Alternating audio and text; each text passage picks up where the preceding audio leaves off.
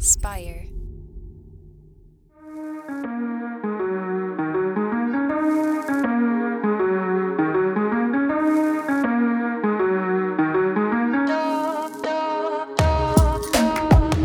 From Spire, this is Starting Now, a show about change, resilience, and your next big idea. I'm Jeff Saris. Today's guest is entrepreneur and investor Jeff Wilson. By day, Jeff runs the growth and innovation agency 352, and by night, he's the sports card investor. Sports cards have seen a boom as of late, and through his YouTube channel and website, Jeff provides the tools and education to help you invest in sports cards. Yes, sports cards can be a worthy investment, so whether you're starting an agency or curious about the world of sports card investing, I think you're going to love this episode. So, without further ado, let's get started. So, hey there, Jeff. Thanks for being on the show today. Happy to be here. Nice to nice to meet you, Jeff. So I first found you through your YouTube channel, Sports Card Investor. And that's a very fascinating world, investing in sports cards. I'm it's near and dear to my heart because I grew up collecting sports cards. So I'm really excited to dive into that. But first I actually want to talk about your main company, your agency, and sort of where you started and what led you to becoming the sports card investor. Sure, yeah. Well, so yeah, so Sports Card Investor is something that I started um, about a year ago. Uh, it's I, I couldn't I can't call that my main company. I would say my agency life is still my you know my main day to day focus, and we'll talk about both. Um, but Sports Card Investor started really just as kind of a side passion project, and I used to be a big sports card collector when I was a kid, mainly baseball cards. And I got back into it a few years ago when my son got to the age, uh, age I think he was seven back then, when he started um, wanting to buy football cards. And I, so it kind of sucked me back in, and I started to look at sports cards today versus what they were when I was a kid. And I started to realize that the product is so much better produced. It's it's so superior in so many ways and as I started to look into it, I said, wow, this has got investment potential written all over it. And I think this is going to become huge. I think sports cards are going to become absolutely a huge part of American culture again, just like they were back in the 1980s um, and early 1990s. And I said, I think that folks who get in now can get in on the beginning of that wave and could actually probably make a lot of money in the process by buying up uh, you know, uh, sports cards and and of certain types and certain grades and certain qualities, and holding on to those while the surge uh, starts to happen over the next few years. And um, and but and this is this goes back to early last year, but there was no one really talking about it. There were some podcasts about sports cards, but they were not really talking about the dollars and cents behind sports cards very much um, there there were more kind of hobby type shows. So there was to- a total lack of information.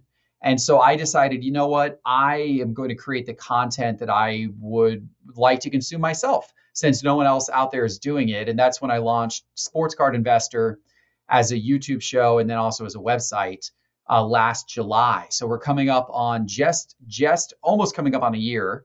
And during that time, we went from absolutely no viewers, no subscribers, nothing, to now having between my YouTube and podcast, we're getting close to 40,000 subscribers.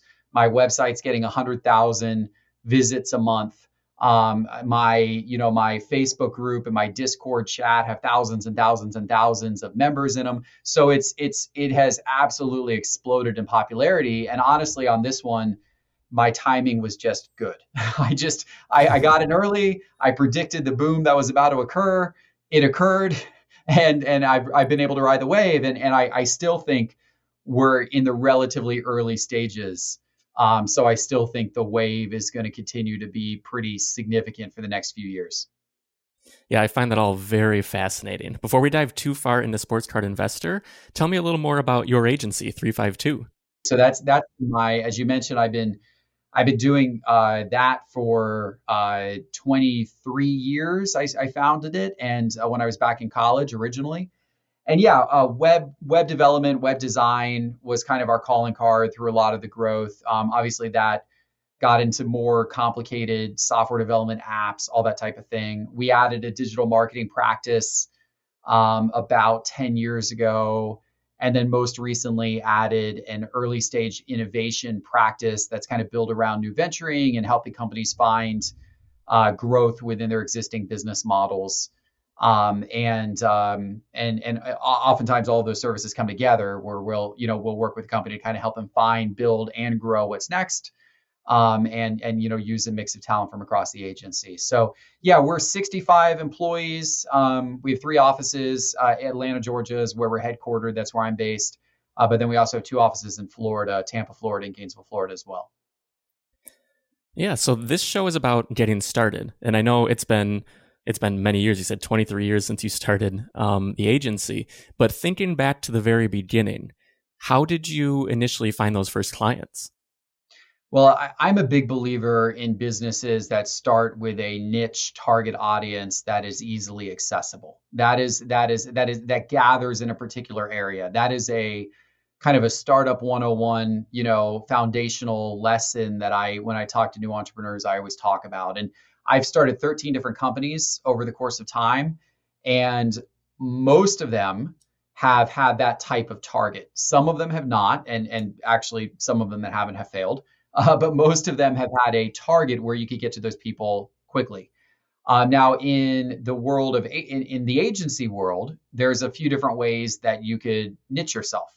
I've seen agencies niche themselves by the type of client who they are uh, willing to take on. They'll sometimes go for an industry niche. So I, there are agencies now that specialize in we build websites for lawyers, or we you know have a you know unique content management and scheduling system that's perfect for plumbers or home repairmen or you know whatnot. So that's one way you could go. Another way you can go is by service offering. And and that's that's getting more specific than ever before but you could you know you could become the premier agency that offers this particular line of service. Like we are you know we are the best in the world when it comes to um, paid facebook ads or something of that nature right? And so that's another way you can go um, and then, of course, another way you can go is geographically. Now, that may or may not work depending on um, how big your city is. That may not really be a niche. In Atlanta, that's not really a niche because there's hundreds of agencies. But in Gainesville, Florida, where I started the company back in 1997,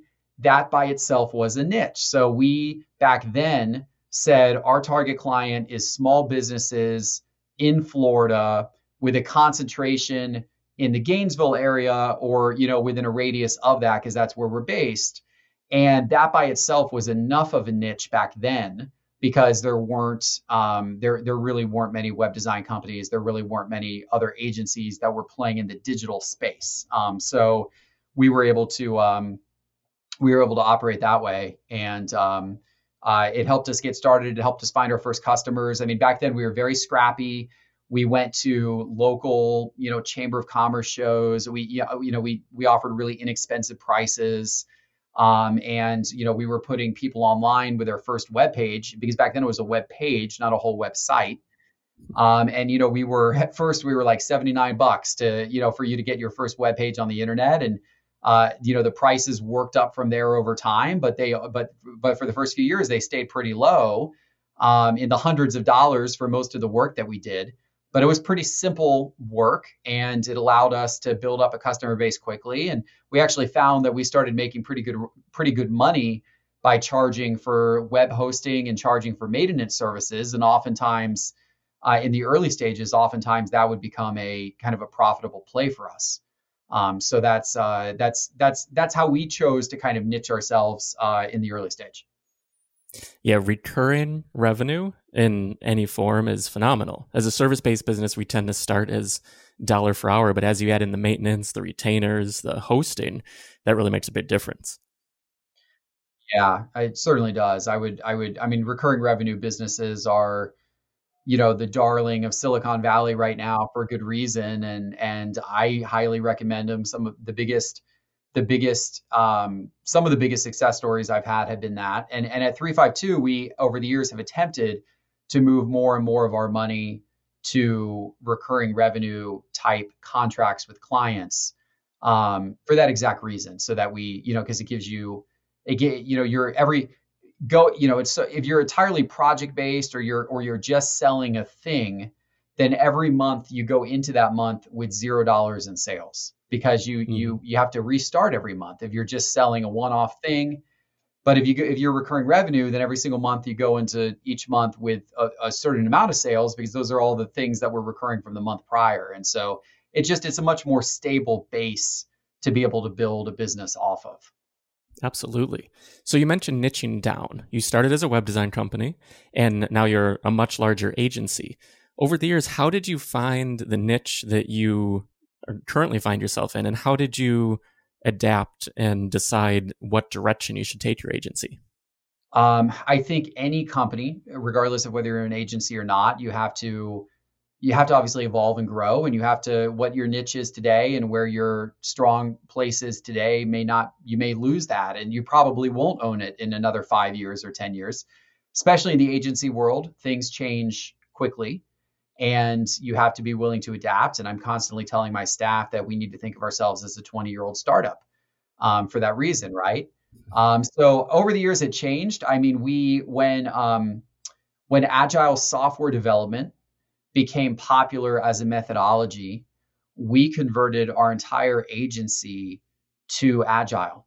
And we were and for anyone who isn't familiar, what is Agile? Yeah, so Agile is a it's a method of working where you essentially work for a set block of time, and uh, you you aim to you break that time up into smaller increments. So just for a real world example, if someone comes to you and wants to build a piece of software, you may say, okay, we're going to work on the software for 16 weeks. I'm going to put a fully dedicated team on this, so a full time team on this for the next 16 weeks. And then that team, we're going to create a whole big list of, of things we would like to accomplish. That team is going to take whatever the highest priority things are. They're going to organize their work in two week cycles, for example, and at the end of the two weeks, their goal is to get this first, these first few things on the list 100% complete and deliver to you.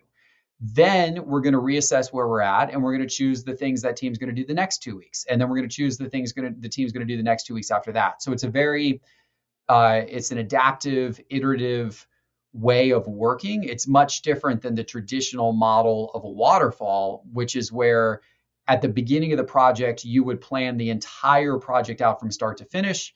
You would create Gantt charts. You would, I mean, you would essentially try to have everything fully baked. And then you would go into the project with a very long project plan. And you would work for a long period of time and then really not have anything fully working or done or complete maybe until the end because it's all kind of coming together at the end of the last minute. So it's it's just a different philosophy about how to approach software development, how to approach web development, um, and, and, it's now bled into other areas like there's agile marketing, where you again you kind of plan your marketing calendar in one month cycles as opposed to trying to plan a year, you know, marketing calendar, that type of thing. Uh, I'm a big believer in it. So we converted our whole agency over to that method of working in 2011, 2012. We were one of the first agencies in the country to move to agile. And as a result of that, you know, that kind of became a niche for us uh, for a few years. Um, and and customers found it invigorating. Customers appreciated it. Now it's much more common. Um, you know, a lot of agile as a practice is much more common. There are more agencies out there that practice agile, um, and um, so it's no longer it's no longer as much of a differentiator for us. So we've continued to evolve, and most recently, our evolution has been getting into the uh, innovation space. Um, and we've been working with companies on the early stage. We've been helping companies um, validate business ideas, uh, create business ideas uh, for new ventures or for revenue growth, validate them, um, you know, come up with growth strategies, that type of thing, which which is uh, you know helps us stand out as well now from what a lot of other agencies are doing. Yeah. So as you were growing, as you were finding these new clients for innovation. How were you how were you seeking them? How are you finding them to level up your client base? Sure. So so these days because of the types of services that we're offering that that's by the way this has adapted quite a bit over time as well. In the early stages we did a lot of digital marketing we did a lot of we were very reliant on search engine optimization of our own website to bring in leads and we were bringing in a very high volume of leads every month because we were we had gotten very good at our own SEO at our own digital marketing um, and we were bringing in you know over 100 leads a month through our own website and converting several of those a month into sales. But that's when we were doing smaller dollar projects, simpler projects, more basic website builds. Um, now that we're doing the type of work that we're doing, it's much more relation relationship based selling. So, um, you know, our strategy has been to set up an event series and to use events as a mechanism for building relationships with corporate directors and executives who could be good consumers of our services. So we we have uh, a whole event strategy where every month we do a um, kind of a, a larger public event, always around corporate innovation. We bring in a speaker that's typically from uh, one of Atlanta's large companies to speak about innovation within their company. So we've had, you know, Delta Airlines, um, you know, we've had um, SunTrust Bank, we've had Nationwide Insurance, um, we've had Coca Cola, we've had Home Depot, you know, all of these big companies that are in Atlanta. We will have either their heads of innovation or you know various people within their organization that are working on innovation projects come in and kind of talk about it and we use that as an opportunity to network and to meet people uh, and then we will then do throughout the course of the month, we will do uh, smaller events. We'll do uh, huddles, which are kind of um, uh, private brainstorms where it's an invite only. We'll get a group of maybe 12 of these uh, corporate leaders together and spend two hours together uh, brainstorming around a different topic or sharing experiences around a different topic, et cetera. So it's it's through through those types of events we we position ourselves as a um, you know, kind of a very central uh, connector within the community. Um, and that helps establish the relationships that then some of which turn into, you know, actual work opportunities for our agency. Yeah, being the connector of everyone else is brilliant. And obviously it's it's been paying off. So that's a big upfront investment to to be creating these uh, these events, these in-person events. So how long would you say it was until you started to before it started to pay off when you started to get your first clients f- through the events? A very long time. uh, uh, so to give you the to give you the actual stats from the day we did our first event, like I just described, to the day we actually got a sale from the event strategy, it was 17 months. 17 mm-hmm. months. And it it you know it since then once we got our first sale, we then got sale two, three, and four fairly soon thereafter. Um, but it took 17 months to go from doing the first event to actually getting a sale from the events. Um, that's not uncommon. Um, that's maybe a little longer than I would, you know, than I would have liked to have seen. But I mean, expecting a year is pretty common. You know, if you're if you're going to go out and try to build relationships with people for the first time, whether you're doing your own events or whether you're going out and doing networking, getting involved in different organizations and clubs, and, and that's going to be your sales strategy. It's it's a year investment till that strategy probably pays off, or in the in the case of us, it was a 17 month investment. Um, and so that's something to consider. I, I think it's the right strategy, and certainly it's the right strategy for us long term but you also have to have sometimes you have to balance that with you know ways to get leads in your pipeline in the in the near term as well and that may be through digital advertising that may be you know through through uh, maybe more targeted direct outreach that's more sales oriented outreach um, but the general you know the general relationship building definitely does take a lot of time yeah it definitely does and about how much would you say that that cost, those 17 months, how much of an investment was that on your part? I mean, it was definitely more of a cost in man hours. We were, you can do a lot for a little when it comes to events and that type of thing. We, we, um, in fact, when we first started doing it, our own office, our office at that point was, was, we didn't have a lot of open space in it.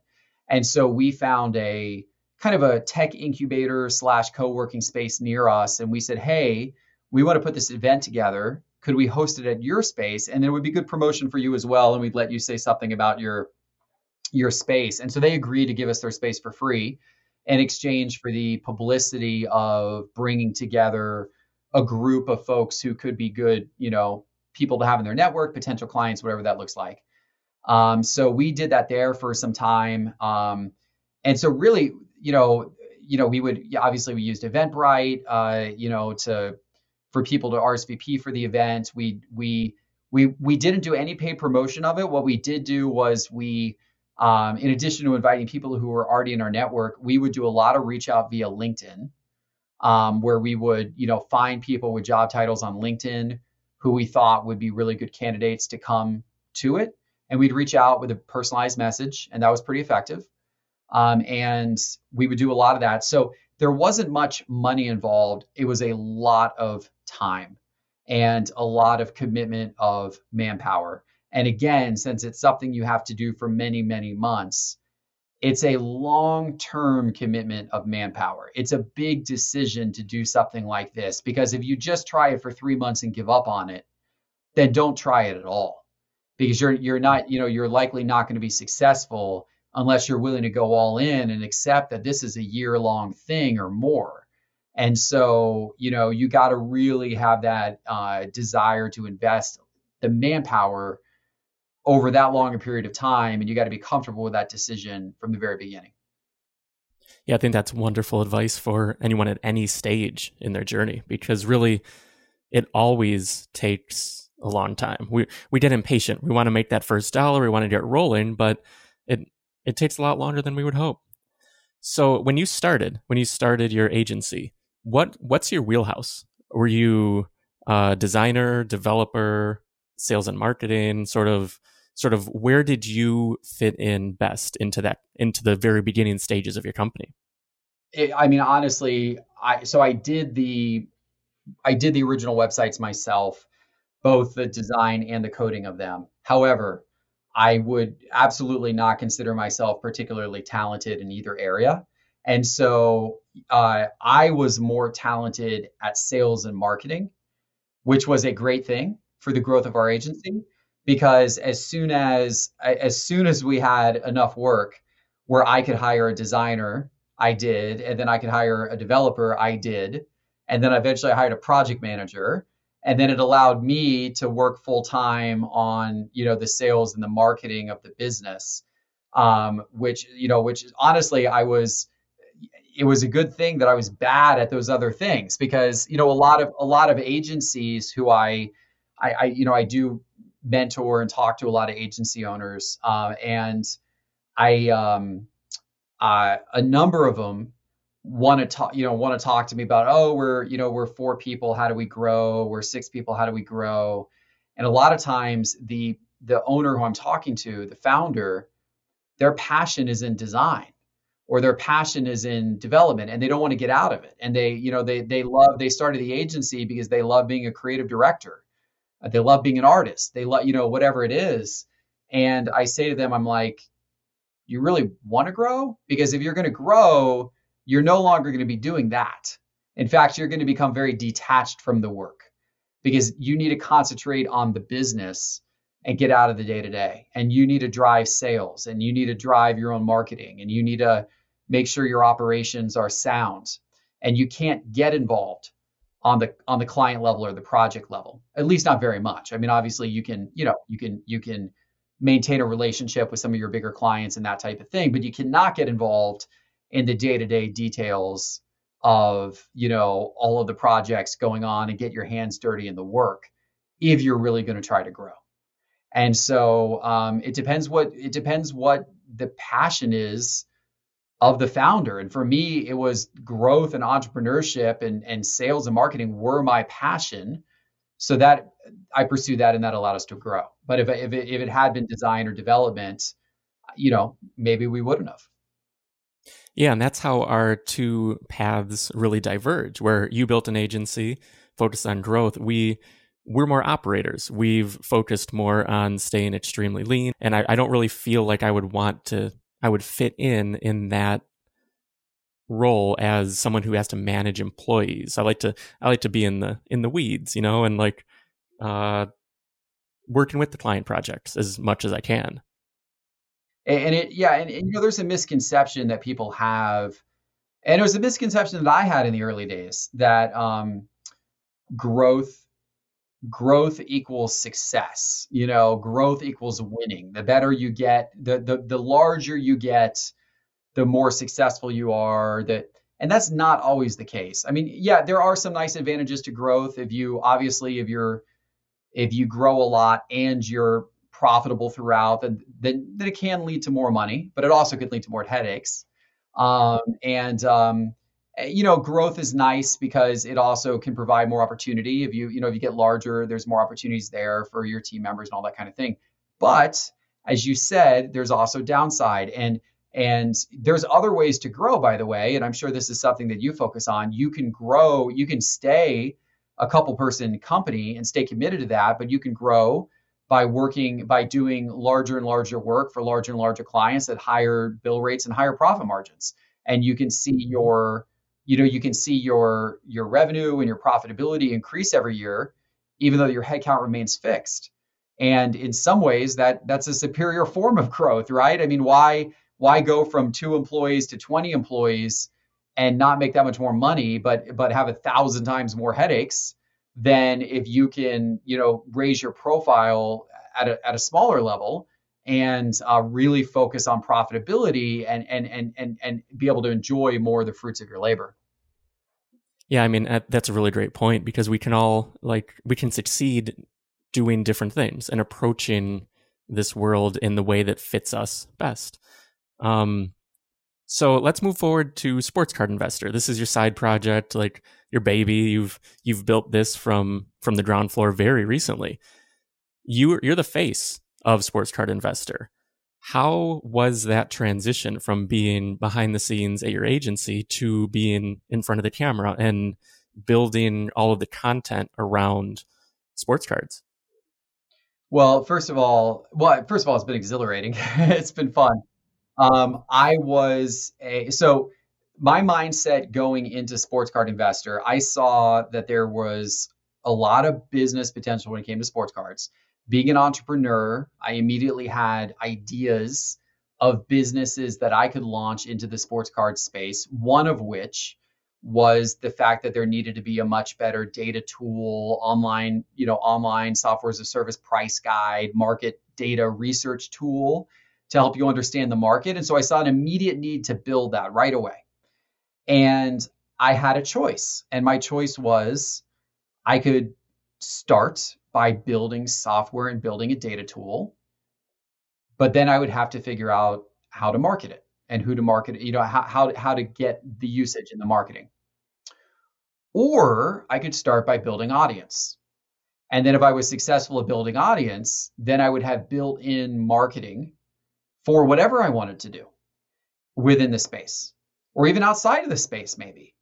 And I thought that there was a need for the type of content, as I mentioned earlier, that I wanted to consume. And I, I had a feeling that if I started producing high quality content around looking at the dollars and cents behind sports cards and looking at sports cards from an investment standpoint, that there would be other people out there who would want to consume that content. That was a bet that I kind of that I, I made and that I was willing to place. So I decided to start there. And so I decided to start with a YouTube show and to do I, I started doing a show once a week about sports card investing. And I just talked about what's happening in the sports card market. And I looked at the values of certain cards and and charted them all manually in Excel. Took hours but it gave me good you know good things to show on the screen during my show. I did all of it myself. I did the you know filming myself. I was filming on an ipad. I did the editing myself in imovie. Um, i you know i was a broadcast journalism major in college so i had some on camera experience and so i felt like I felt like I knew how to present things well as a result of that. I knew how to speak, you know, confidently on camera. And I I knew enough to get good lighting and a good microphone and but you can figure a lot of that stuff out just by googling it. And it's it's by the way it's not expensive. Like you don't have to spend much money to get good lighting and a good microphone and and uh, a good webcam.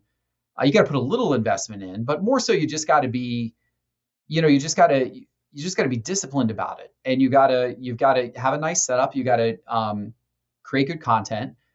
And then and then and then just like just like the lesson that I said about business development, it's about repetition and persistence and time. Because the first time you put an episode on YouTube, nobody's going to watch it. And the second time you put an episode on YouTube, nobody's going to watch it. And you hope that somewhere along the way, you get a break that all of a sudden catapults your viewership for some reason, you know, and and for me, that happened early on, um, only about three episodes in, when three or four episodes in, I went to the National Sports Collectors Convention in Chicago last at the end of July. And I'd only started my show July 22nd. So I I had put out I think two I think I put out two episodes, neither of which had gotten any views. I mean, they were, you know, literally like, you know, 30 views, right? Or, or 50 views, and it was all my friends, right? You know? Um, and then I but then I went to this National Sports Collectors Convention and I said, you know what I'm gonna do? I'm gonna take my iPhone I'm going to take a microphone, I'm going to take a tripod, and I am just going to, I have no permission to do this, but I'm just going to set up in the corner with all the booths behind me, and I'm going to record my, my impressions of the National Sports Card Convention and what I've seen and, and what deals there are to be had and what I heard and what people are talking about and what's hot. And I did a video and I went back to my hotel room that night. This was the first day of the convention and I uploaded the video to YouTube. And what I didn't realize was that there were thousands of people, probably more than that, who were sitting at home wishing that they could have gone to Chicago to go to the National Sports Card National Sports Collectors Convention. So what were they doing? They were searching online for content about it. And now I put out a YouTube video and all of a sudden that starts being found by people in YouTube search. And all of a sudden within a day, that video had 2,000 views. And I was like, whoa, you know, what just happened? My first two videos got no views. My third video gets 2,000 views. Well, it's all because I caught the news cycle, I caught the content cycle. I put the video out about the hot thing that people were searching for on the day they were searching for it. And then those people, some of them went back and watched my first two videos. And all of a sudden, those two videos had like 500 views each. And then all of a sudden, I had a few hundred subscribers. Um, and you know, and and then I was like, okay, you know, and then I think by the end of the National Sports Card Convention, I had a few more, a few hundred more subscribers, and and so now I'm coming back from it, and I'm like, hey, this is pretty cool. I can I can keep doing videos, and maybe I'll get to a thousand subscribers someday. And then I got to a thousand subscribers. You know, I think uh, a month, uh, you know, a month or so after that, or two, a couple months after that, and then I got a 5,000 and then I got a 10,000 and then I got a 20,000 and 25,000. And, you know, it just, it, it really started to kind of go from there. Um, and I, I rode the, the popularity of the whole hobby, but it's, it's, you know, it's the persistence of doing the videos, you know, um, having a good setup, preparing for them, doing them consistently. It's all that type of thing. Yeah, I love that. And I love how you bootstrapped and you started just you just did it. Like you said no one gave you permission. You didn't need permission to do it. You just grabbed your phone for your show. You grabbed your ipad. You just got rolling. So how long into the show before you brought in employees and had people help you with the shooting with the editing with with building the app? I did it uh yeah so i did it entirely myself for the first several months um, and it became it became more and more work certainly but i you know i i was i was doing i was doing what i could but i knew that i was starting to ride a popularity curve and i knew that i kind of wanted to ramp up. Um, i hired two part-time employees back in december. Those were the first two folks i hired um, to kind of start helping. One was managing my social one was managing my website. Then in, eventually in um, fe- in february i hired a video editor uh, part time, which was so that took a big burden off my plate having to edit all the videos myself. Um, and he helped kind of upgrade my whole setup. And then in, in March, I hired, um, or I guess it was the beginning of April, I hired two full time employees plus two more part time employees. And I just hired another full time employee and another part time employee. And so it's it's now we have a team. I also started um, building the data tool that you referenced called Market Movers. I started building that in kind of conceptualizing it in October, November. It took us about four months to really build it, three to four months to, to build the first version of it. We launched it in February. And so that's been live now for four months, and we've continued to build on it and iterate it. So I do have some developers working on that piece as well. So, in terms of what makes investing in cards possible today, I feel like uh, card grading has had a big impact on it. Do you feel like that was that sort of a catalyst for this um, this boom? Well, grading helps ensure quality. So um, you don't you don't have to buy graded cards in order to invest, but if you buy graded cards, it helps ensure consistent quality with the cards that you're getting because they grade how sharp the card is. Um, but no, investing is possible because of the fact that it's a very dynamic market and people are buying and selling cards every day. And there's sites like eBay where it, make it easy to buy and sell cards. And and on ebay it's a massive massive category. It's it's you know there's we're talking you know we're talking millions and millions and millions of dollars of cards that are bought and sold on ebay every single day um, and then you've got you know sites like stockx which was the big sneaker flipping site and now they're big into sports cards and you can buy stock you know sports cards through stockx and you've got a whole bunch of others um, that are you know good places to go and buy cards good marketplaces so it's much more liquid. You can buy a card and then you can sell out of it a month later. And and you know, if you buy, it's all about picking the player that you think is going to get hot in the market for whatever reason. It could be because of their on on the field performance, or it could be because of some other reason. You know, they're going to be featured in a documentary or something like that. And you feel mm-hmm. like, you know what, if I buy this person's cards now, I think a couple months from now, those cards could go up in value. And here's my theory for why.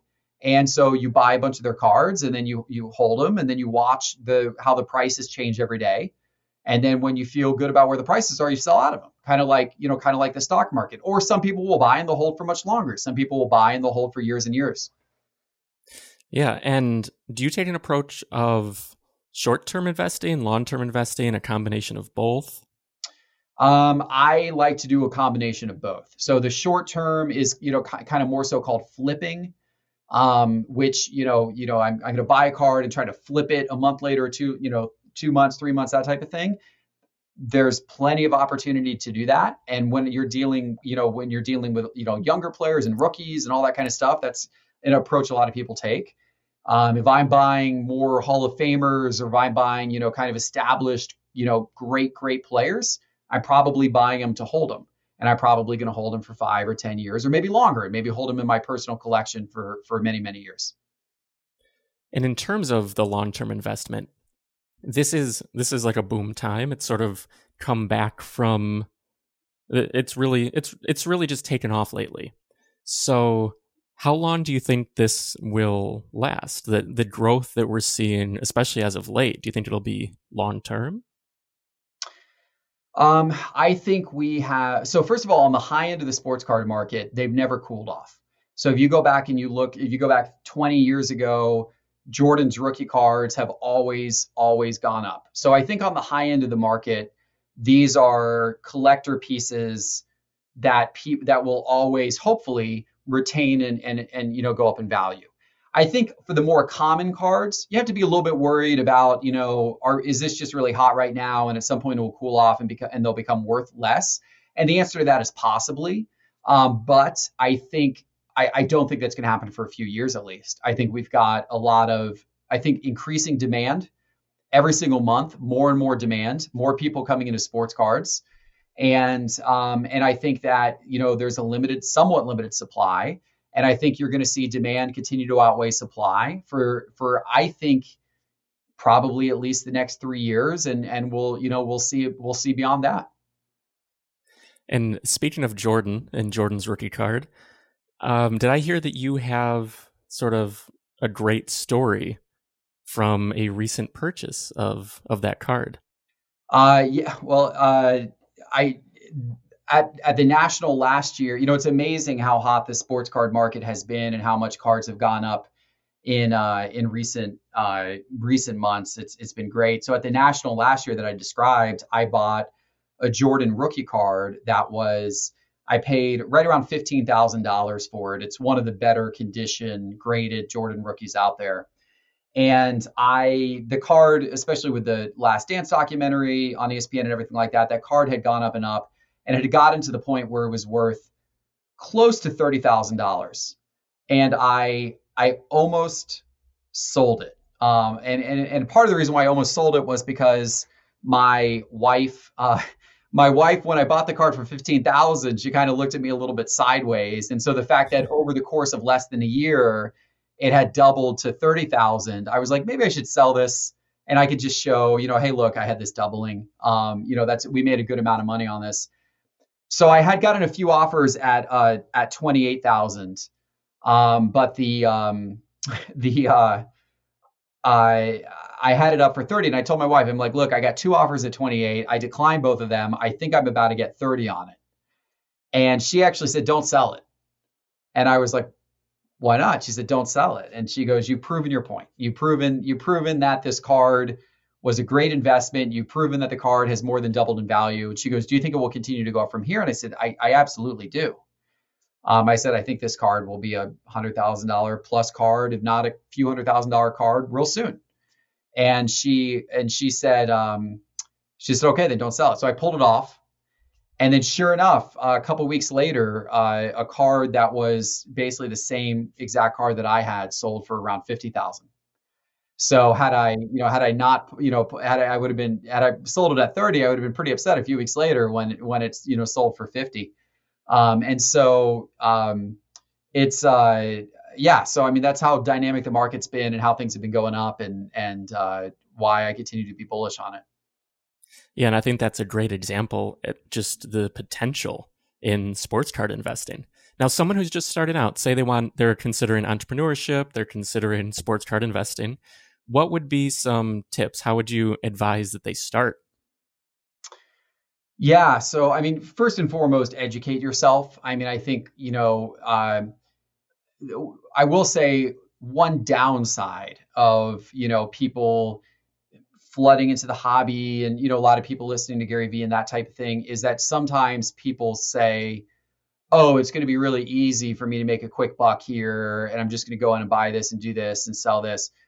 But you have to have you know nothing in life comes that easy. If it does it's fleeting. And if it does you know if, if some people are able to make a quick buck like that then everybody else starts flooding in and trying to make a quick buck and then it dissipates and, and now all of a sudden people are stuck and and they're not you know they maybe have lost money um, and we've seen that in the sports card hobby uh, time and time again and so it's it it is while it's alluring that you can come in and make the type of money which you can, you can absolutely do, but it's going to take some research and it's going to take some commitment. And it's going to just be like anything else in life that you need to learn what you're doing. You need to educate yourself. You need to, you need to, you know, you need to have a commitment to learning and and and mastering the craft. And you're going to make some mistakes at first, and you're going to buy some cards where, you know, you you thought you were buying one thing and you actually bought another thing, or oh, I, I thought this was a good price, but I it actually wasn't a good price. I didn't realize that, and um, so you you'll learn that kind of stuff. So I mean, I think educating yourself, obviously, um, you know, that's what we aim to do at Sports Card Investor through our YouTube videos, through our website where we're publishing a few new articles a week, and then through our membership program, which is where people can sign up and pay a monthly fee uh, in order to get premium content, access to our data tool, all that type of thing. Um, that's that's what we aim to do. We aim to educate new folks coming into the sports card investing market and showing them how they can profit from the hobby that they love. Yeah, and the market movers tool tool is immensely valuable for that. I mean, it just how it breaks down all the historical trends and everything with regards to to sales for all these these cards. How, when you were building the product, how did you determine pricing? Where did you decide? Where did you decide to set it at the monthly rate, and then how did you decide to get there? That's a great question. And we debated on pricing for a long time. Ultimately, I priced it at $49 a month. And then there's a discount if you if you pay annually. And then we also give like 20% off your first payment if you use it, if you use um, uh, a coupon code. In fact, we have a coupon code um, Facebook right now. Uh, Facebook, you can put that in, you get 20% off your first payment, whether it's monthly or annual. So we're somewhere in that kind of uh, 35 to 49 dollar range, depending if you're paying monthly or annual, and depending if you're using the coupon. Um, and how we came to that was basically so that first of all that tool obviously that's on the you know for someone who's just brand new getting into sports card investing and they want to put 50 bucks into it or 100 bucks into it to buy a card or two and see what they do that tool might be a little overkill you know because you're you're probably not going to want to spend $50 a month on a tool um, and then um, you know, ha- and then only have fifty dollars to spend on sports cards. Uh, however, once you get going with it and you say, "Wow, I could make hundreds or even thousands of dollars a month by buying and selling sports cards," now if our tool can make you a 10% or 20% better investor by giving you better access to data, by showing you undervalued listings on eBay, and by doing that type of thing, now it can quickly pay for itself. So I felt like kind of in that 35 to $49 range per month was about right for, you know, somebody who might be, you know, spending hundreds of dollars a month uh, you know, on sports cards and then trying to make profit on those cards. That felt about right to me. And I felt like I could, I felt like people could make their money back with one particularly good deal that they otherwise wouldn't have found or wouldn't have quite known what to price something at. And that's what a lot of my members tell me. A lot of my members say, look, I made I made that feedback a hundred times over uh, through you know the profits that I made from buying and selling cards using the tool. Mm-hmm. And with every any sort of software or subscription, there's always support. What kind of support do you find that you have to do for market movers? Yeah, so I've got one and a half full time employees, or you know, one full time employee plus one part time employee who now concentrate just solely on that. Um, there is support. People will email in with questions and how do I do this? How do I do that? Why can't I get this card to come up or this player to come up? And and we we're constantly also building the database of cards. You know, right now it tracks about six thousand of the most popular sports cards. Um, which when we launched in February, it was only tracking about uh, five or six hundred um, of the most popular sports cards, and we've scaled it all the way up to six thousand over the course of the last four months. Um, and of course, we like to scale it to sixty thousand, right? So you can, you know, any any card you could possibly be investing in, we're going to have inside the system. Um, so um, it takes, yeah, it takes it takes resources, it takes people, it takes, you know, but it, obviously as the subscribers have grown, it's afforded us the opportunity to reinvest in in hiring people and and doing that type of thing. And in terms of your personal collection, in terms of the investments and things you've made, are there any cards that really stand out as maybe your favorites? Well, so obviously there's a difference between, um, you know, what you might be collecting as a collector and then what you're actually investing in, right? So as a collector, I went to the University of Florida. I like collecting Florida Gator cards. Um, I own, for example, a whole bunch of Tim Tebow cards, um, and that that. But those aren't really those aren't investments. That's just I've enjoyed collecting those. They're they're fun to collect. Um, from an investing standpoint, um, I'm I'm mainly mainly investing in basketball, but I do have a fair amount of baseball and a little bit of football as well. And there, by the way, there's also opportunities in hockey and soccer. I just haven't gotten as into it myself, even though I have covered it on the show. Um, but um, in terms of basketball, I mean, you know, I, I think a real safe investment right now is LeBron. And so I own several LeBron rookie cards um, of different types and different grades. And, you know, that's a safe one. That's one that I like a lot. Um, uh, you know, obviously I've got the Jordan card. Um, in terms of, you know, a little more recent players. Um, you know, Giannis is a great one. Luka, you know, these are all. Trae Young is one that I own a ton of because he's here in Atlanta, and, and I enjoy watching him play, and I also think he's a good investment. So, you know, these are all these are all cards that I've been um, buying. And being a, that you're a fan of football, you're a fan of baseball and basketball. Why why would you say you lean more towards basketball instead of say football? Yeah. Um, so football is tougher from an investment standpoint. First of all, the only position that people really care about is quarterback. Um, you know, because yeah, running backs and wide receivers, people will chase their cards a little bit, but their careers are a lot shorter, especially running backs. Um, and they just aren't, you know, they just aren't regarded as as well. The quarterback is seen as kind of the field general and nobody buys defensive players. Uh, and th- so the challenge is that your quarterback, I mean, now, you know, you're only talking, there might only be 15 or 20 quarterbacks currently playing in the NFL that anyone really cares to buy their cards. So now you've got an entire sport with like 15 or 20 cards that people are really chasing, or 15 or 20 players, current day players that people are really chasing. So from that perspective, football's not, you know, not as great. Um, basketball, there's a lot more opportunity with players at different positions. All you know, any any any position on the court could be could be worthwhile to invest in. Um, it's much more of an international game. It's growing quick. It's growing faster. There's less injury risk, which is a problem in football. Um, and so, you know, those are all things that I like about basketball. Um, you know, baseball is obviously been kind of the traditional one, but it's not doesn't resonate as well with younger people, millennials, that type of thing. Um, it's also not quite as international as basketball is. Um, so, you know, I think baseball is okay, but at least baseball has a low injury risk. Um, and um, so, you know, baseball is okay as well. Um, but I, you know, for the most part, I think I, basketball is the one that I think is your your your best of the investments. Yeah, that all makes sense. So, thank you so much for doing this. This has been a great chat. Um, where should we send people if they want to learn more about you and more about sports card investing? Yeah, uh, sportscardinvestor.com uh, is a great place to go. And from there, you can find our YouTube series uh, called Sports Card Investor. And of course, we're on Twitter and Instagram. We're in all these places under Sports Card Investor. But if you go to our website, sportscardinvestor.com, it links to all of those areas. So, yeah, thanks again. Thank you so much for doing this. And I really appreciate uh, you taking the time out of your day. Appreciate it, Jeff. Thank you so much for having me on. See ya. Take care. I want to thank Jeff for chatting today. Be sure to check out Sports Card Investor on YouTube and take a look at his phenomenal market movers tool at sportscardinvestor.com. You'll find all the links in the show notes. As always, this episode of Starting Now is brought to you by Bylt. At Bylt, we help you get started online. Whether you want to start a blog or a business, head on over to bylt.co. That's B-Y-L-T.co to get started. Bylt, your website, built for you, simply.